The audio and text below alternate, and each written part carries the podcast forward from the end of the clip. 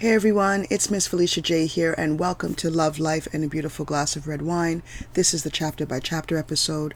I know that I've been absent for a few weeks, and I'm so very sorry to all of you, but we will pick up the Celestine Prophecy, chapter 9, today by James Redfield, of course. Um, I'm so very sorry that I was gone.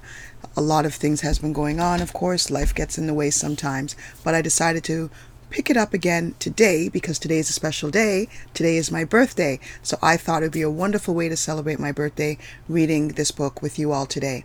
As we all know, I started this podcast because of my sons and the questions that they ask me and the profound conversations that ensued.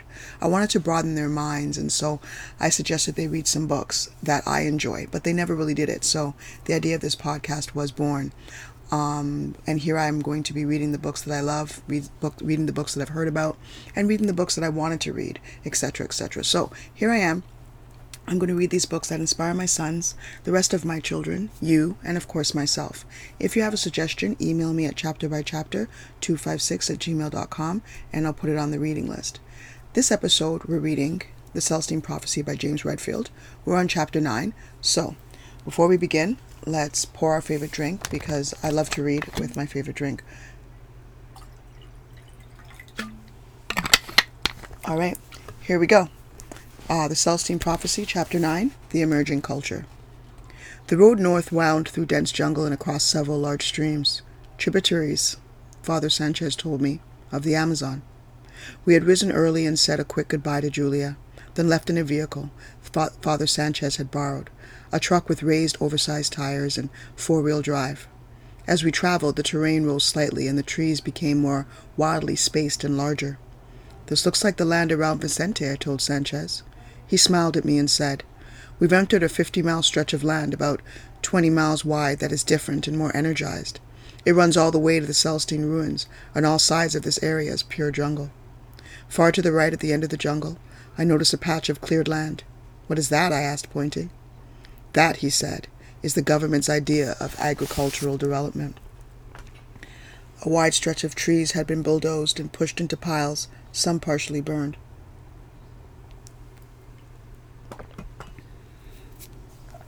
A herd of cattle grazed aimlessly and the wild grasses eroded amid the wild grasses and eroded topsoil. As we passed, several looked our way, distracted by the sound. I noticed another patch of freshly bulldozed land and realized the development was moving, moving through the larger trees we were traveling through. That looks awful, I said. It is, Sanchez replied. Even Cardinal Sebastian is against it. I thought of Phil. Maybe this was the place he was trying to protect. What had happened to him? Suddenly, I thought of Dobson again. Connor had said Dobson intended to come to the inn. Why had Connor been there to tell me that? Where was Dobson now? Deported? Imprisoned, it did not escape my notice that I had spontaneously perceived an image of Dobson in connection with Phil. How far away is Sebastian's mission? I asked. About an hour, Sanchez replied. How are you feeling? What do you mean? I mean, how is your energy level? I think it's high, I said. Lots of beauty here. What did you think of the talk we, we three had last night? he asked. I thought it was amazing. Did you understand what was happening? You mean the way the ideas were bubbling up in each of us at different times? Yes, but the greater meaning of that? I don't know. Well, I've been thinking about it. This way of consciously relating, in which everyone attempts to bring out the best in others rather than to have power over them, is a posture the entire human race will eventually adopt. Think of how, think of how everyone's energy level and pace of evolution will increase at that point. Right, I said. I've been wondering how human culture will change as the overall energy level rises. He looked at me as if I'd hit on the exact question. That's what I want to know too, he said. We looked at each other for an instant, and I knew we were both waiting to see who would have the next idea. Finally, he said, The answer to that question must be in the ninth insight. It must explain what will happen as the culture evolves forward. That's what I think, I said. Sanchez slowed the truck. We were approaching a crossroads, and he seemed undecided about which route to take. Do we go anywhere ne- near San Luis? I asked. He looked directly into my eyes. Only if we turn left at this intersection. Why? Connor told me Dobson had been planning to come through San Luis on his way to the inn. I think it was a message. We continued to look at each other. You were already slowing down at this crossroads, I asked. Why? He shrugged. I don't know. The most direct route to Iquitos is straight ahead. I just felt hesitant for some reason. A chill shot through my body. Sanchez raised one eyebrow and grinned. I guess we had better go through San Luis, huh? I nodded and felt a rush of energy. I knew that stopping at the inn and making contact with, Connor was taking on more meaning. As Sanchez turned and left and proceeded to, towards San Luis, I watched the roadside expectantly. Thirty or forty minutes passed and nothing happened. We rode through San Luis and still nothing of note occurred. Then suddenly a horn blew and we turned to see a silver jeep roaring up behind us. The driver was frantically waving. He looked familiar. That's Phil, I said. We pulled to the side of the road and Phil jumped out and ran to my side of the truck, grabbing my hand and nodding at Sanchez. I don't know what you're doing here, he said, but the road ahead is full of soldiers. You'd better come back and wait with us. How did you know we were coming? I asked. I didn't, he said. I just looked up and saw you pass by. We're about a mile half a mile sorry. We're about a half mile back. He looked around for a second, then added, We better get off this road. We'll follow you, Father Sanchez said.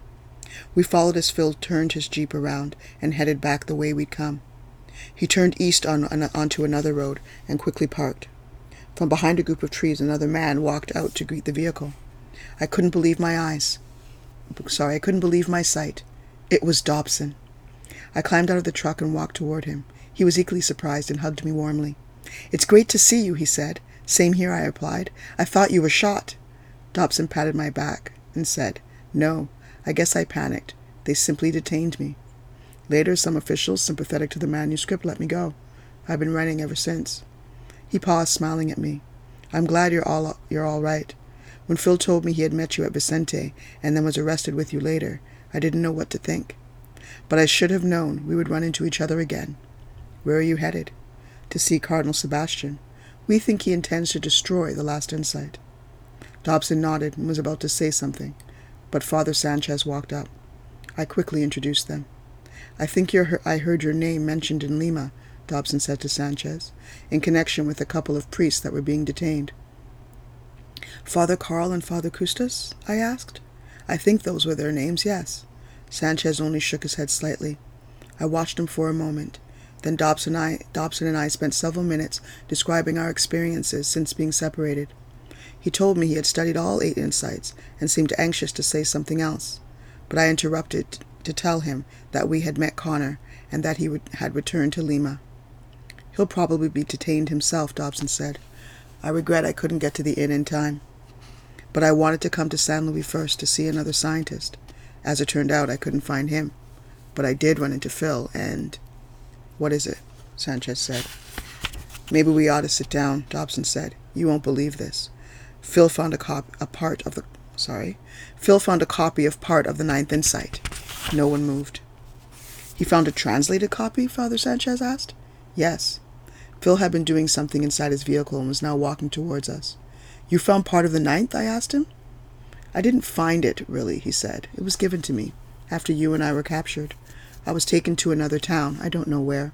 After a while, Cardinal Sebastian showed up. He kept probing me about the work at Viciente and my efforts to save the forests. I didn't know why until a guard brought me a partial copy of the Ninth Insight. The guard had stolen it from some of Sebastian's people, who had apparently just translated it. It talks about the energy of old forests. What did it say? I asked Phil.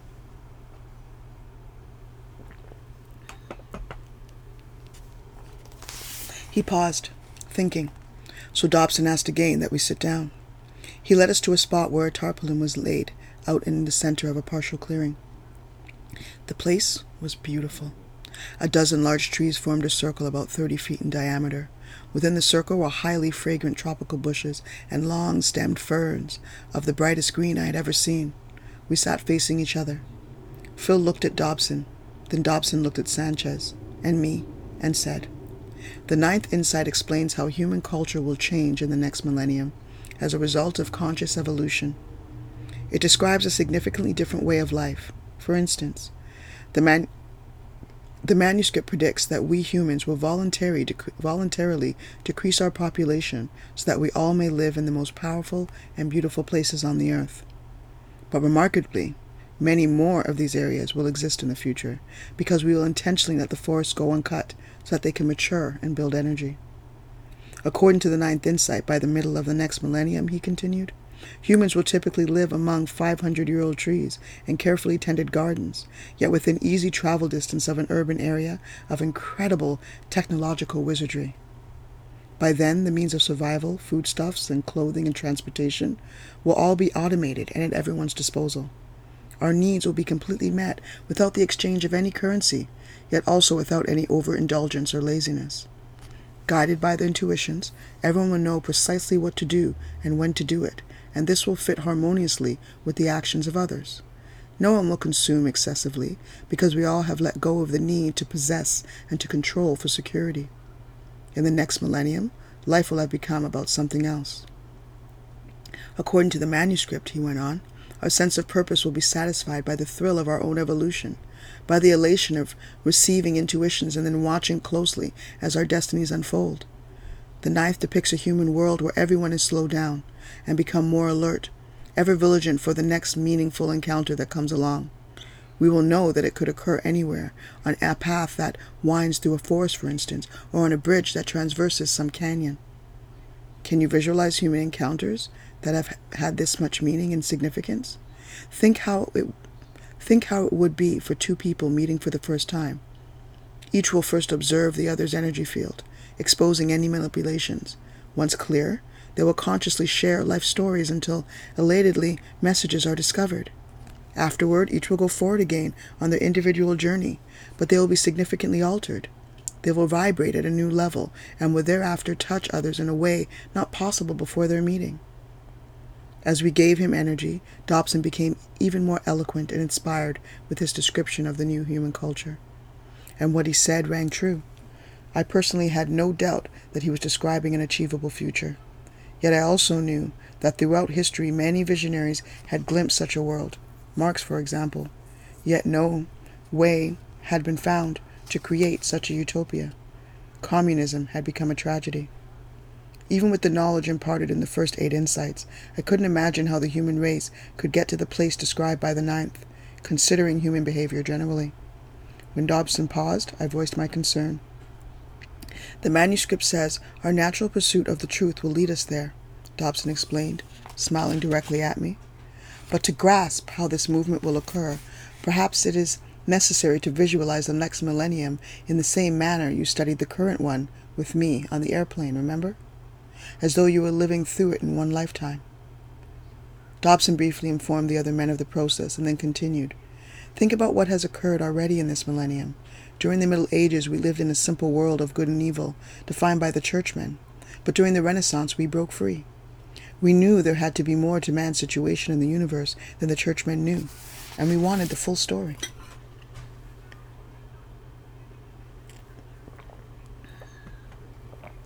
We then sent science out to discover our true situation.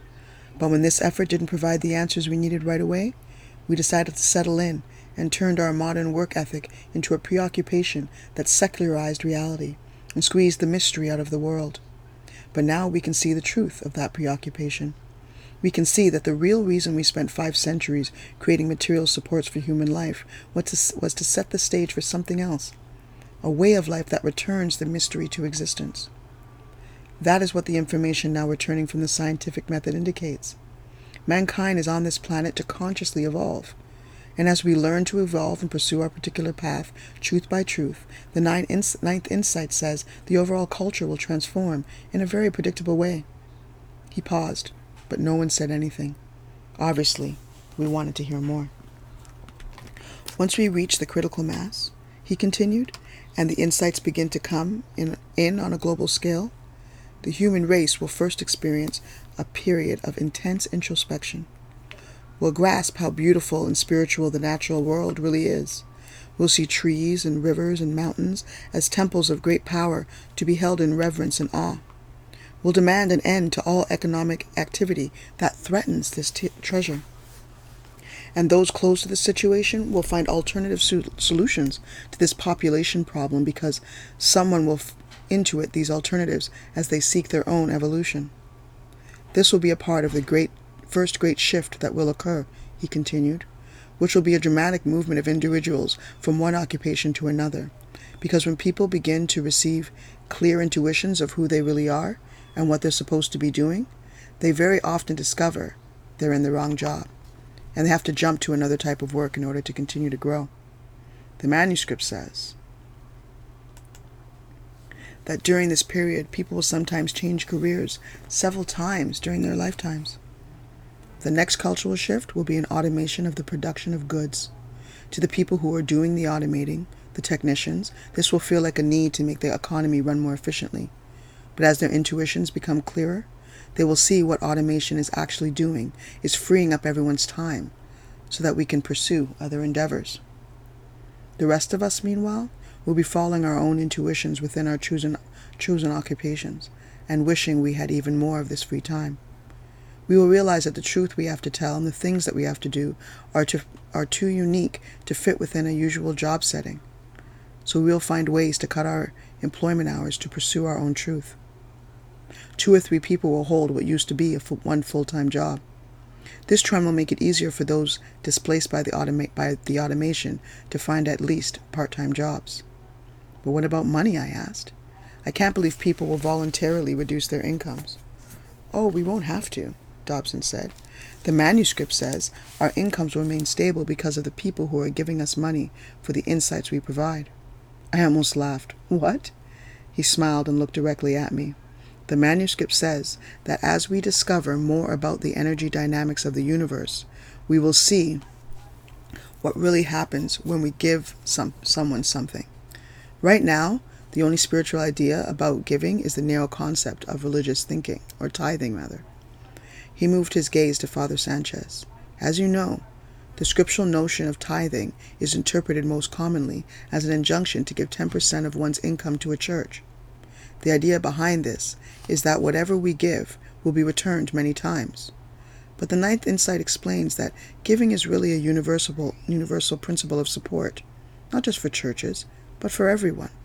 When we give, we receive in return because of the way energy interacts in the universe.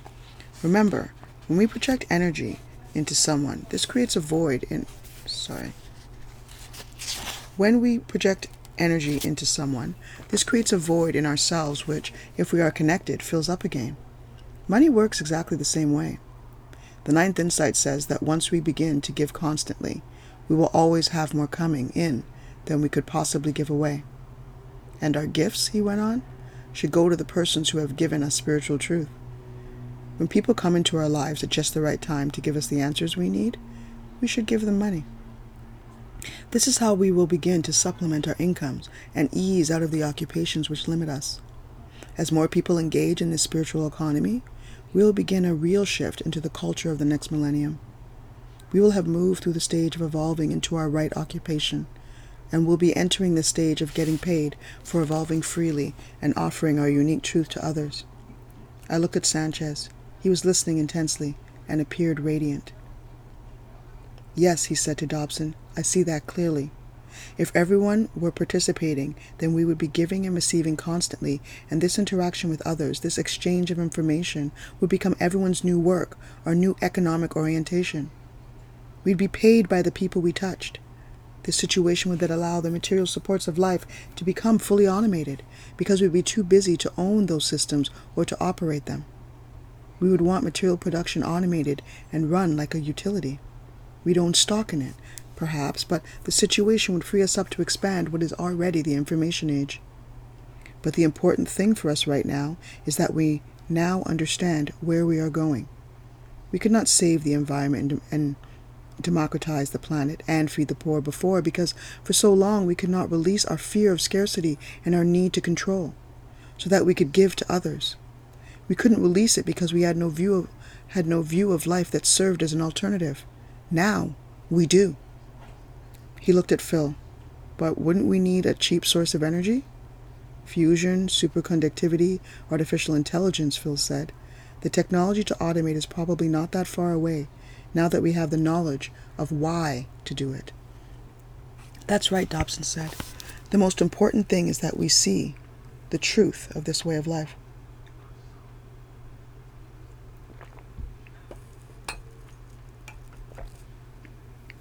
We're here on this planet not to build personal empires of control, but to evolve. Paying others for their insights will begin to the transformation, and then as more and more parts of the economy are automated, currency will disappear altogether. We won't need it. If we are correctly following our intuitive guidance, then we will own, then we will take only what we need.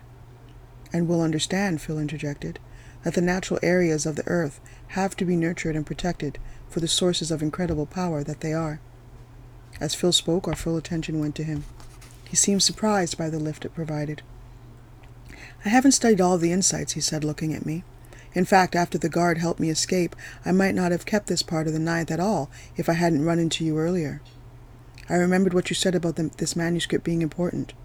But even though I haven't read the other insights, I do understand the importance of keeping the automation in harmony with the energy dynamics of the earth. My interest has been forests and the part they play in the ecosphere, he continued. I know now that it has always been, ever since I was a child. The ninth insight says that as a human race, as the human race evolves spiritually, we will voluntarily decrease the population to a point sustainable by the earth. We will be committed to living within the natural energy systems of the planet. Farming will be automated except for the plants one wants to energize personally and then consume. The trees necessary for construction will be grown in special designated areas. This will free the remainder of the Earth's trees to grow and age and finally mature into powerful forests. Eventually, these forests will be the rule rather than the exception, and all human beings will live in close proximity to this kind of power. Think what an energy filled energy filled world we will live in. That ought to raise everyone's energy level, I said. Yes, it would, Sanchez said distractedly, as though he were thinking ahead about what the increase in energy would mean. Everyone waited. It would accelerate, he said finally, the pace of our evolution. The more readily we have energy flowing into us, the more mysteriously the universe responds by bringing people into our lives to answer our questions. He looked thoughtful again, and every time. Sorry about that, life happens. Um, it would accelerate, he said finally, the pace of our evolution. The more readily we have energy flowing into us, the more mysteriously the universe responds by bringing people into our lives to answer our questions. He looked thoughtful again. And every time we follow an intuition and some mysterious encounter leads us forward, our personal vibration increases. Onward and upward, he continued, half to himself. If history continues, then we'll continue to achieve higher and higher levels of energy and vibration, Dobson said, finishing his sentence. Yes, Sanchez said, that's it. Excuse me for a minute. He got up and walked several yards into the forest and sat down alone. What else does the ninth insight say? I asked Dobson. We don't know, he said. That's where the part we have ends. Would you like to see it? I told him I would, so he walked to his truck.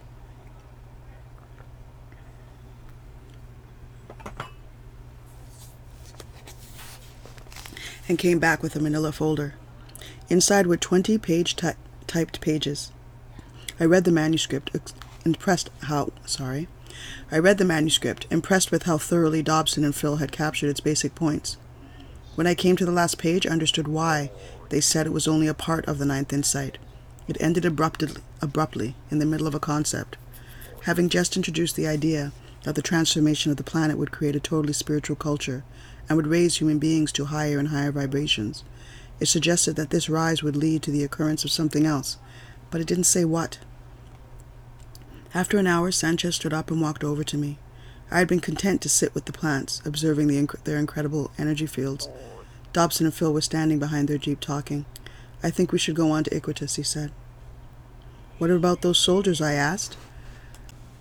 I think we should risk it. I've had a clear thought that we could make it through if we leave right now. I agreed to go with this intuition, and we walked over and told Dobson and Phil our plans. Both men supported the idea. Ben had said. We've also been discussing what to do. We're going directly to the Celestine ruins, I think. Maybe we can help save the rest of the Ninth Insight. We bade them goodbye and drove north again. What are you thinking about? I asked after a period of silence. Father Chance Sanchez slowed the truck and looked at me. I'm thinking about Cardinal Sebastian, about what you have said, that he would stop fighting the manuscript if only he could be made to understand. As Father Sanchez made this statement, my mind wandered into a daydream of actually confronting Sebastian. He was standing in a courtly room looking down at us. At that moment, he had the power to destroy the ninth insight, and we were fighting to make him understand before it was too late. When I finished the thought, I noticed Sanchez was smiling at me. What are you seeing? he said. I was just thinking of Sebastian. What was happening? The image of contra- confronting Sebastian was clearer. He was about to destroy the last insight. We were trying to talk him out of it. Sanchez took a deep breath. It looks like whether the rest of the ninth insight becomes known will depend on us. My stomach drew into a knot at the idea. What should we say to him? I don't know. But we must persuade him to see the positive, to understand that the manuscript as a whole doesn't negate but clarifies the truth of the church. I'm sure the rest of the ninth insight does just that. He rode in silence for an hour, seeing no other traffic of any kind. My thoughts raced through the events which had transpired since I'd come to Peru. I knew the manuscript's insights had finally merged in my mind into one consciousness. I was alert to the mysterious way my life evolved as revealed by the first insight. I knew that the whole culture was sensing this mystery again as well, and we were in the process of constructing a new world view, as pointed out by the second. The third and the fourth had shown me that the universe was in reality a vast system of energy, and that human conflict was a shortage of and manipulation of, sorry, for this energy. The fifth insight revealed that we could end this conflict by receiving an outpouring of this energy from a higher source. For me, this ability had become habit. The sixth that we the sixth that we could clear our old repeated dramas and find our true selves was also permanently etched in my mind. And the seventh had set in motion the evolution of these true selves through question, intuit, intuition of what to do, and answer.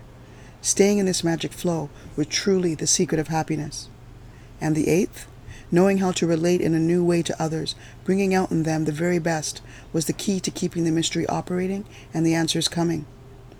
All the insights is integrated into a consciousness, consciousness that felt like a heightened sense of alertness and expectation. What was left, I knew, was the ninth, which revealed where our evolution was taking us. We had discovered some of it. What about the rest? Father Sanchez pulled the truck to the side of the road. We're within four miles of Cardinal Sebastian's mission, he said. I think we should talk. Okay. I don't know what to expect, but I presume all we can do is drive right in. How large? A place is this? Large. He has developed this mission for 20 years. He selected this location to serve the rural Indians whom he felt had been neglected. But now students come from all over Peru. He has administrative duties with the church organization in Lima, but this is his special project. He is totally devoted to this mission. He looked directly into my eyes. Please stay alert. There may come a time when we need to help each other. After saying this, Sanchez drove ahead. For several miles we saw nothing. Then we passed two military jeeps parked at the right side of the road. The soldiers looked at us intensely as we drove by. Well, Father Sanchez said, they know we're here. A mile further we came to the entrance to the mission. Large iron gates protected the paved drive. Although the gates were open, a jeep and four soldiers blocked our way and signaled us to stop. One of the military men talked into a shortwave radio. Sanchez smiled as a soldier walked up. I'm Father Sanchez, here to see Cardinal Sebastian. The soldier scrutinized Sanchez, then me. He turned and walked back to the soldier with the radio. They talked without taking their eyes off of us. After several minutes, the soldier came back and said we should follow them. The jeep led us up the tree lined drive for several hundred yards until we came to the mission grounds. The church was built of cut stone and was massive, capable of seating I guessed over a thousand people. On both sides of the church were two other buildings, which looked like classrooms, but both were four stories high. This place is impressive, I said. Yes, but where are the people? he asked. I noticed the paths and the walkways were empty. Sebastian runs a famous school here, he said. Why are there no students? The soldiers led us to the entrance of the church and asked us politely but firmly to get out and follow them inside.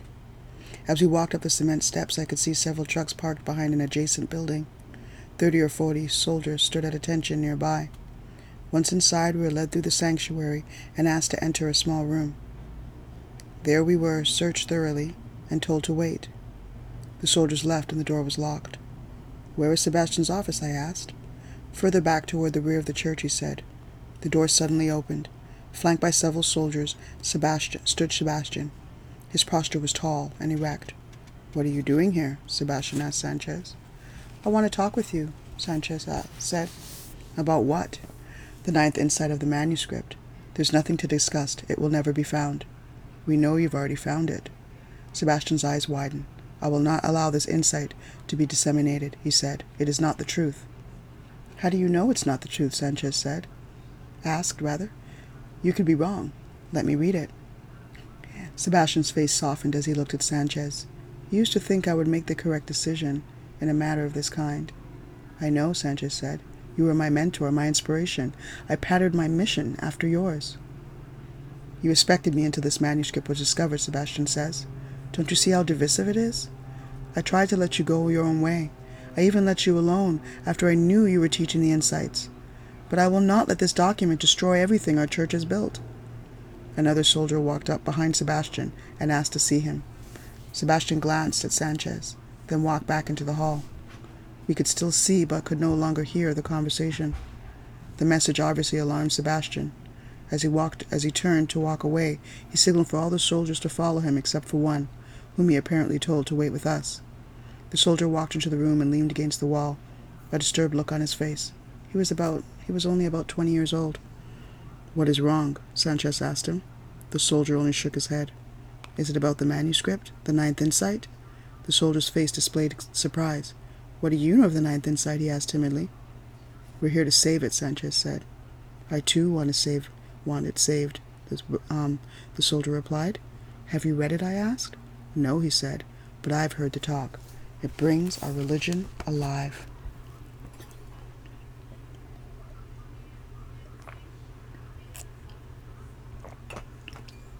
Suddenly, from outside the church, outside the church came the sound of gunfire. What's going on? Sanchez asked. The soldier stood motionless. Sanchez gently touched his arm. Help us. The young soldier walked to the door and checked the hall, then said, Someone has broken into the church and stolen a copy of the Ninth Insight. They seem to still be here on the ground somewhere. More gunfire broke out.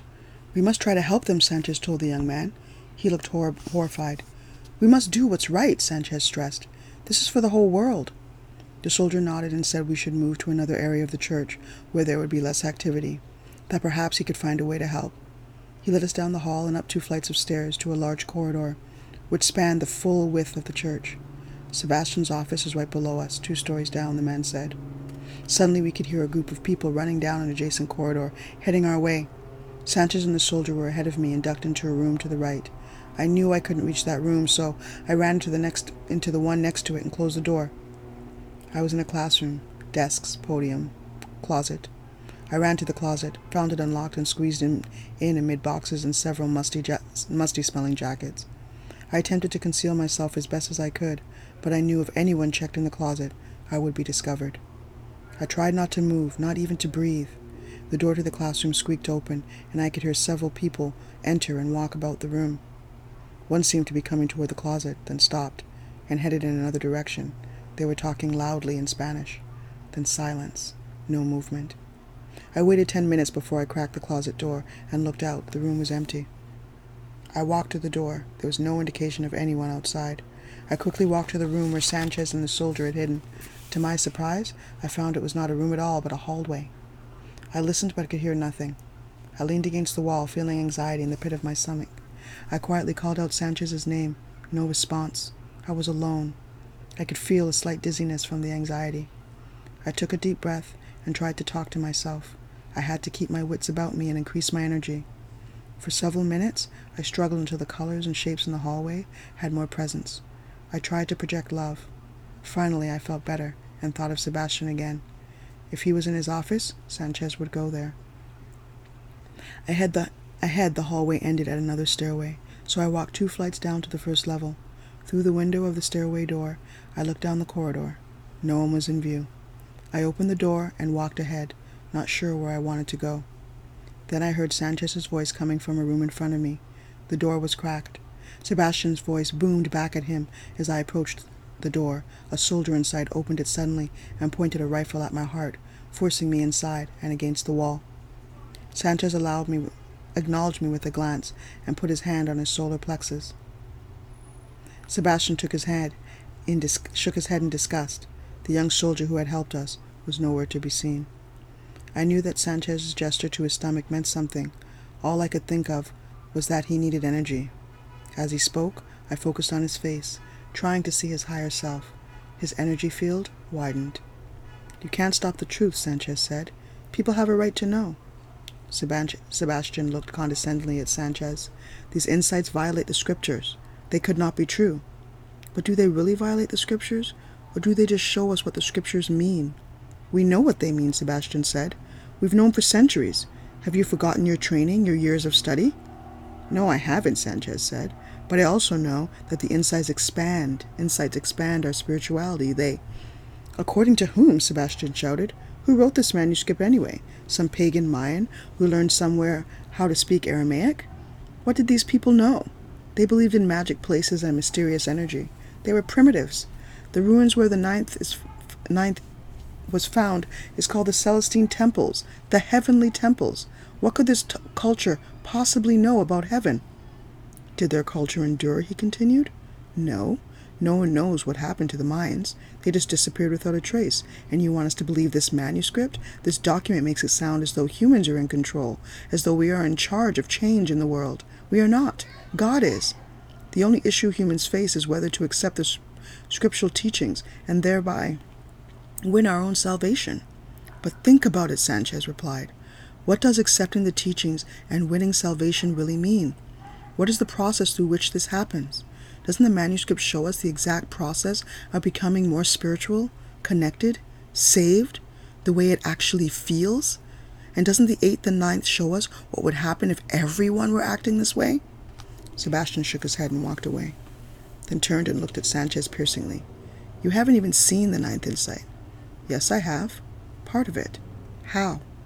Part of it was described to me before we arrived here. I read another section a few minutes ago. What? How? Sanchez walked closer to the older priest. Cardinal Sebastian, people everywhere want this last insight revealed. It places the other insights into perspective. It shows us our destiny, what spiritual consciousness really is. We know what spirituality is, Father Sanchez. Do we? I think not.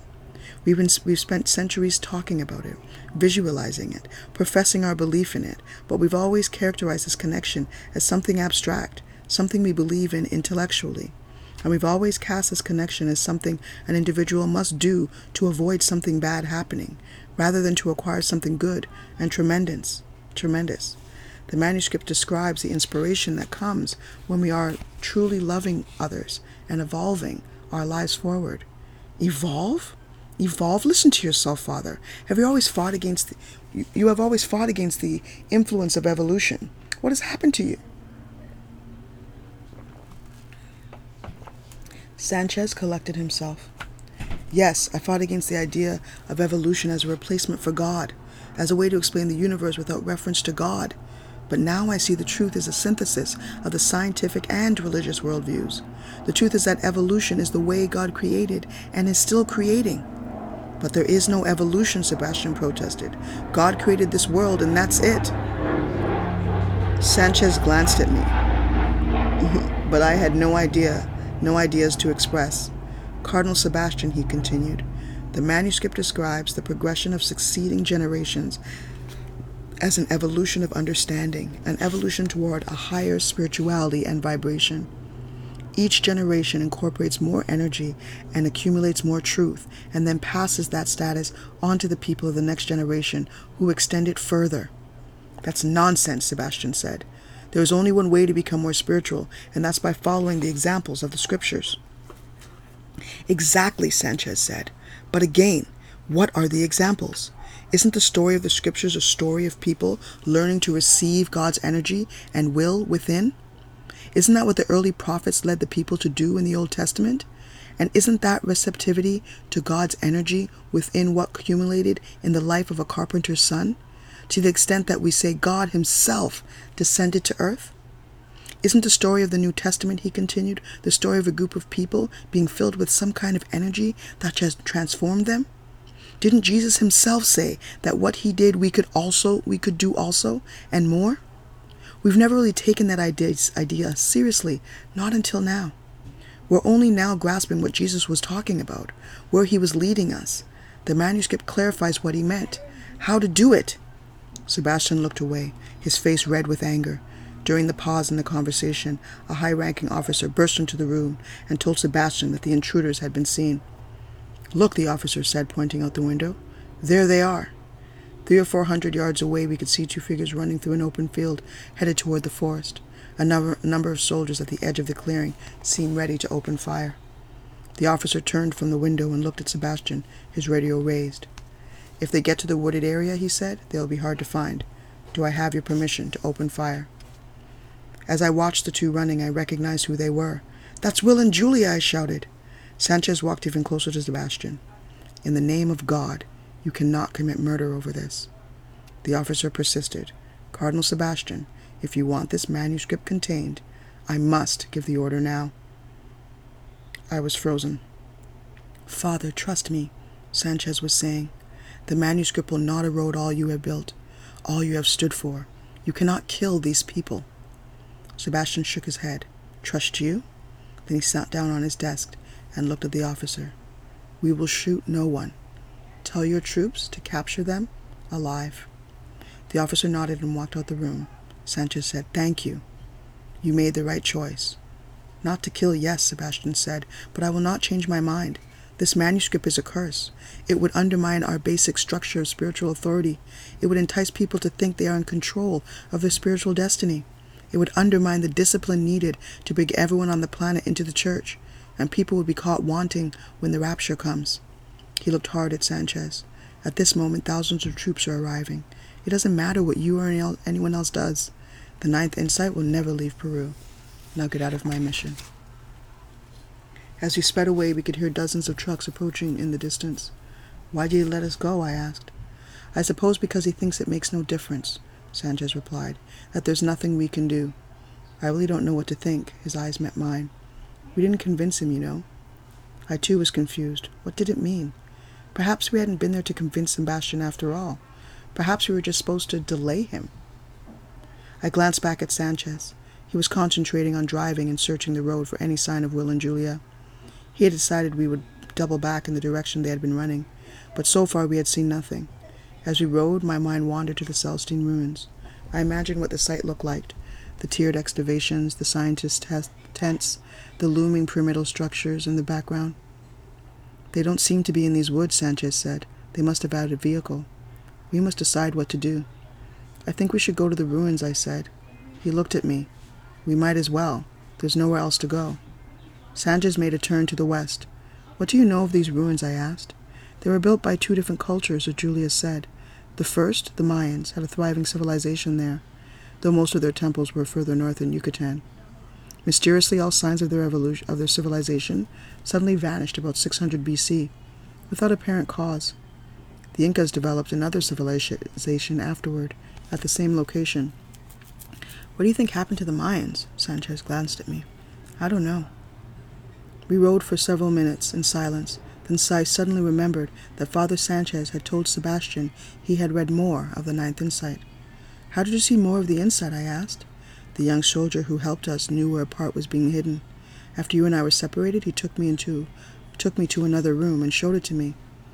It added only a few more concepts to what Phil and Dobson had told us, but it gave me the points I used with Sebastian.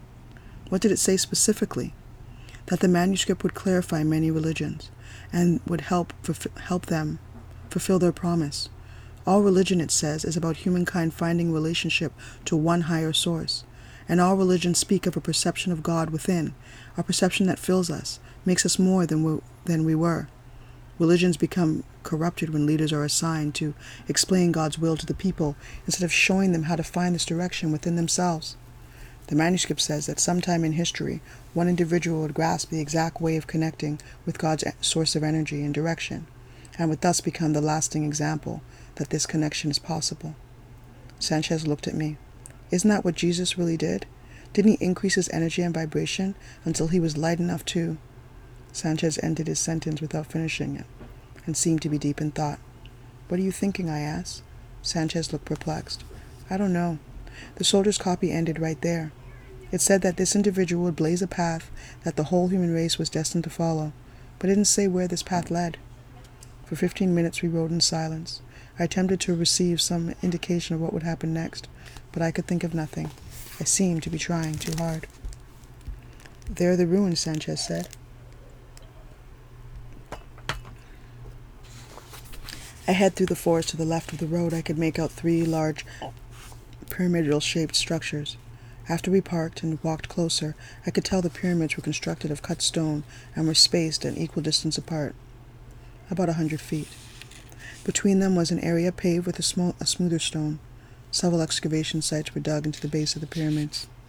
Look there, Sanchez said, pointing toward the more distant pyramid. A lone figure was sitting in front of the structure. As we walked that way, I noticed an increase in my energy level. By the time we reached the corner of the paved, area, I felt incredibly energized. I looked at Sanchez. He raised an eyebrow. When we got closer, I recognized the person by the pyramid to be Julia. She sat cross-legged and, se- and held several papers in her lap. Julia, Sanchez called. Julia turned and stood up. Her face seemed iridescent. Where is Will? I asked. Julia pointed to her right. There, perhaps a hundred yards away, was Will. He seemed to be glowing in the fading twilight. What is he doing? I asked. The ninth, Julia replied, holding the papers toward us. Sanchez told Julia that we had seen some of the insight, the part which, part which foretold of a human world transformed by conscious evolution. But where does this evolution take us? Sanchez asked. Julia didn't answer. She just held up the papers in her hand, as though she expected us to read her mind. What? I asked. Sanchez reached over and touched my forearm. He looked, his look reminded me to stay alert and to wait. The ninth reveals our ultimate destiny, Julia said. It makes it all crystal clear. It reiterates that as humans, we are the accumulation of the whole of evolution. It talks about matter being in a weak form and increasing in complexity, element by element, then species by species, always evolving into a higher state of vibration. When primitive humans came along, we continued this evolution unconsciously by conquering others and gaining energy and moving forward a little bit, and then being conquered ourselves by someone else and losing our energy. This physical conflict continued until we invented democracy, a system that didn't end the conflict, but shifted it from a physical to a mental level. Now, Julia went on, we're bringing this whole process into consciousness. We can see that all of human history has prepared us to achieve conscious evolution. Now we can increase our energy and experience the con- coincidences consciously. This carries evolution onward at a faster pace, lifting our vibrations even higher. She hesitated for a moment, looking at each of us, then repeated what she had said.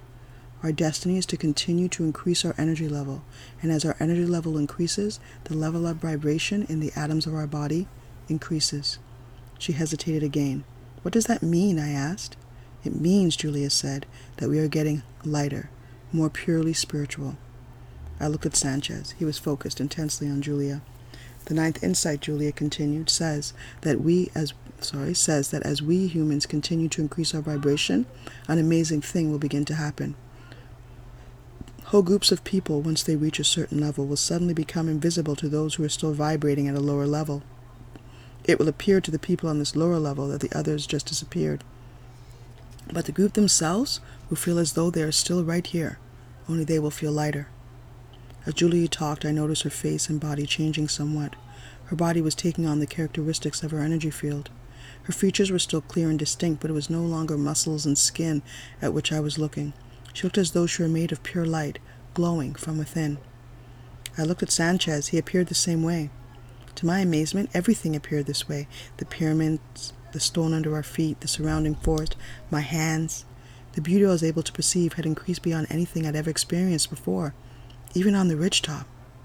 When humans begin to raise their vibrations to a level where others cannot see them, Julia continued, it will signal that we are crossing the barrier between this life and the other world from which we came, and to which we go after death. This conscious crossing over is the path shown by Christ. He walked up to the energy until he was so light he could walk on water. Sorry. He opened up to the energy until he was so light he could walk on water. He transcended, de- transcended death right here on earth and was the first to cross over, to expand the physical world into the spiritual. His life demonstrated how to do this, and if we connect with the same source, we can head the same way, step by step. At some point, everyone will vibrate highly enough so that we can walk into heaven, into our same form. I noticed Will was walking slowly towards us. His movement seemed unusually graceful, as though he was gliding. The insight says, Julia went on, that most individuals will reach this level of vibration during the third millennium, and in groups consisting of people with whom they are most connected. But some cultures in history have already achieved the vibration. According to the ninth insight, the Mayans crossed over together. Julia stopped abruptly. To, stopped. Sorry. Julia abruptly stopped talking. From behind us, we heard muffled voices in Spanish. Dozens of soldiers were entering the ruins, coming right for us. To my surprise, I was unafraid. The soldiers continued to walk in our general direction, but strangely not directly toward us. They can't see us, Sanchez said. We're vibrating too highly. He looked again at the soldiers. He was right. They were walking 20 or 30 feet to our left, completely ignoring us. Suddenly we heard loud shouts in Spanish by the pyramid to our left. The soldiers closest to us stopped and ran in that direction. I strained to see what was happening. Another group of soldiers were emerging from the forest, holding the arms of two other men, Dobson and Phil. The sight of their capture jolted me, and I could feel my energy level plummet. I looked at Sanchez and Julie, Julia. Both were staring intently toward the soldiers, and appearing equally disturbed. Wait, Will seem Wait, Will seemed to shout from the opposite direction. Don't lose your energy. I felt the words as well as he, as heard them. They were slightly garbled. We turned to see Will walking toward us. As he, we watched, he seemed to say something else, but this time the words were completely unintelligible. I realized I was having trouble focus, focusing. His image, image was becoming hazy, distorted. Gradually, as I stared in disbelief, he disappeared altogether. Julia turned to face, San- face Sanchez and me. Her energy level seemed lower, but she was completely undaunted, as though whatever just happened clarified something.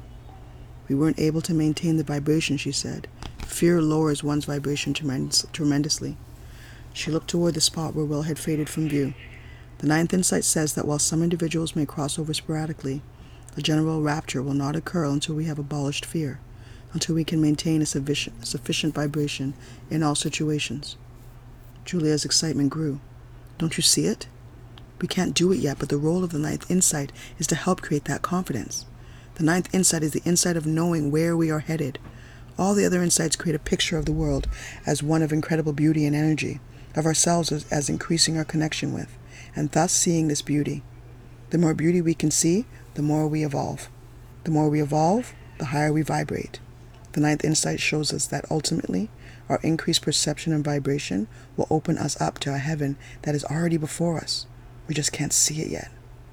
Whenever we doubt our own path or lose sight of the process, we must remember that we are evolving what we are evolving toward, what the process of living is all about. Reaching heaven on earth is why we are here, and now we know how it can be done, how it will be done. She paused momentarily. The ninth mentions that a tenth insight exists. I think it must be revealed. Before she could finish, a burst of machine gun fire ripped up the stone tiles by our feet. We all dived to the ground, our hands raised. No one spoke as the soldiers came and compensated the papers and took each of us in a different direction. The first weeks after my capture were spent in constant terror. My energy level fell dramatically as one military officer after another questioned me threateningly, threateningly about the manuscript. I played the dumb tourist and claimed ignorance. After all, it was true that I had no idea who among the other priests had copies, or how widespread public acceptance of the document had become. Gradually, my tactic worked. Over the time, soldiers seemed to grow tired of me and passed me on to the group of civilian authorities who took a different. These officials sought to convince me that my trip to Peru had been crazy from the beginning.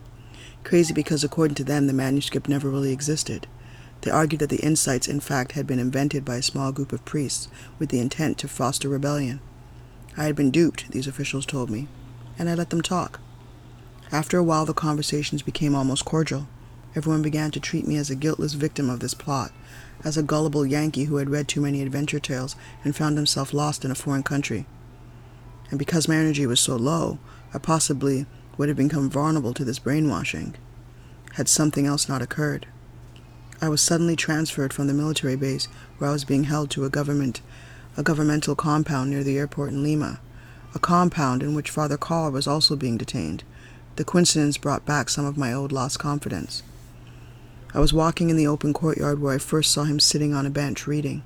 I strolled over, restraining my exuberance and hoping I wouldn't attract attention from the officials inside the building. When I sat down, he looked up at me and grinned. I've been expecting you, he said. You have?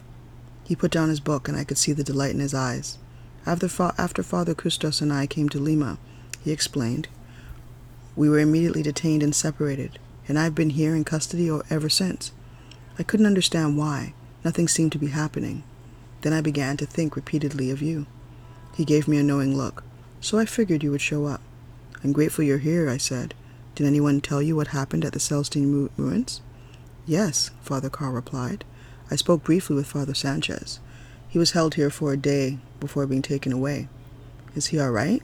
Did he know what happened to the others? And what about him? Were they going to imprison him? He had no information about the others. And as for Father Sanchez, I don't know. The government's strategy is to methodically search out and destroy all copies of the manuscript, then to treat the whole affair as a giant hoax. We'll be thoroughly discredited, I imagine, but who knows what they will ultimately do with us. What about Dobson's copies? I asked. The first and second insights he left in the States. They already have them, Father Carl replied. Father Sanchez told me that agents of the government found out where they were hidden and stole them. Apparently, Peruvian agents have been everywhere. They knew about the Dobson from the beginning, and about your friend Charlene. And you think, sorry, and you think when the government is through, no copies will remain? I think it will be a miracle if any survive. I turned away, feeling my newfound energy diminish. You know what this means, don't you? Father Carl asked. I looked at him but said nothing. This means, he continued, that each of us must remember exactly what the manuscript said. You and Sanchez didn't convince Cardinal Sebastian to release the manuscript but you delayed him long enough for the ninth insight to be understood. Now it has to be communicated. You have to be involved in communicating it.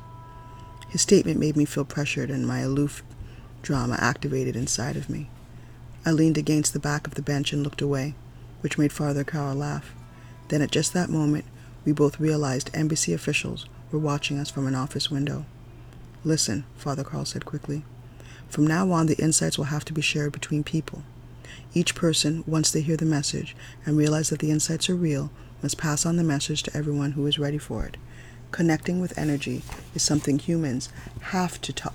Ha, sorry, is something humans have to be open to, and talking about and expecting. Otherwise, the whole human race can go back to pretending that life is about having power over others and exploiting the planet. If we go back to doing this, then we won't survive. Each of us must do what we must do to get this message out. I noticed that the two officials were out of the building walking toward us. One more thing, Father Carl said, speaking lowly. What? I asked.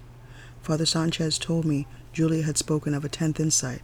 It hasn't yet been found, and no one knows where it might be. The officials were almost on us. I've been thinking, Father Carl continued, that they're going to release you. You may be the only one that can look for it. The men suddenly interrupted our conversation and escorted me toward the building. Father Carl smiled and waved and said something else, but I could only pay half atten- only half pay attention. As soon as Father Carl had mentioned a tenth insight, I had been consumed by a thought of Charlene. Why was I thinking of her? How was she connected to a tenth insight?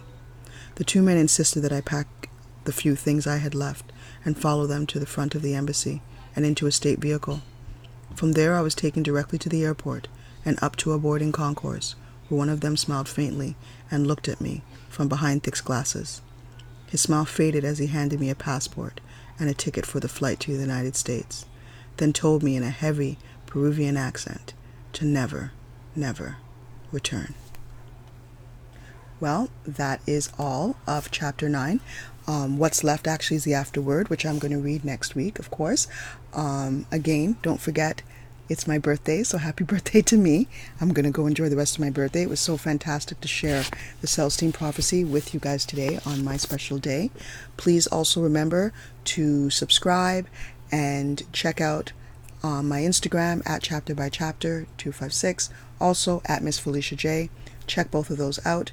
Like, subscribe, and share. I so appreciate it.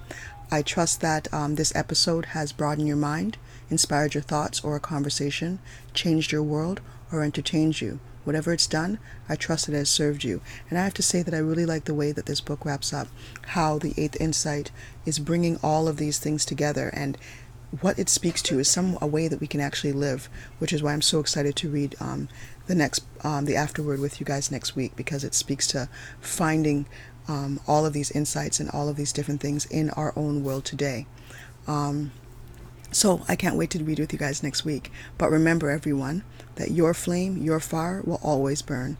Letting someone else's fire will never diminish yours. It will only create a larger fire. I have so enjoyed spending my birthday with you reading the Celestine Prophecy. Um, thank you so much all for tuning in. We'll read the next chapter next week. Have a great day. Have a great week. Take care of yourself and each other. Until next time, this is Miss Felicia J. Be well.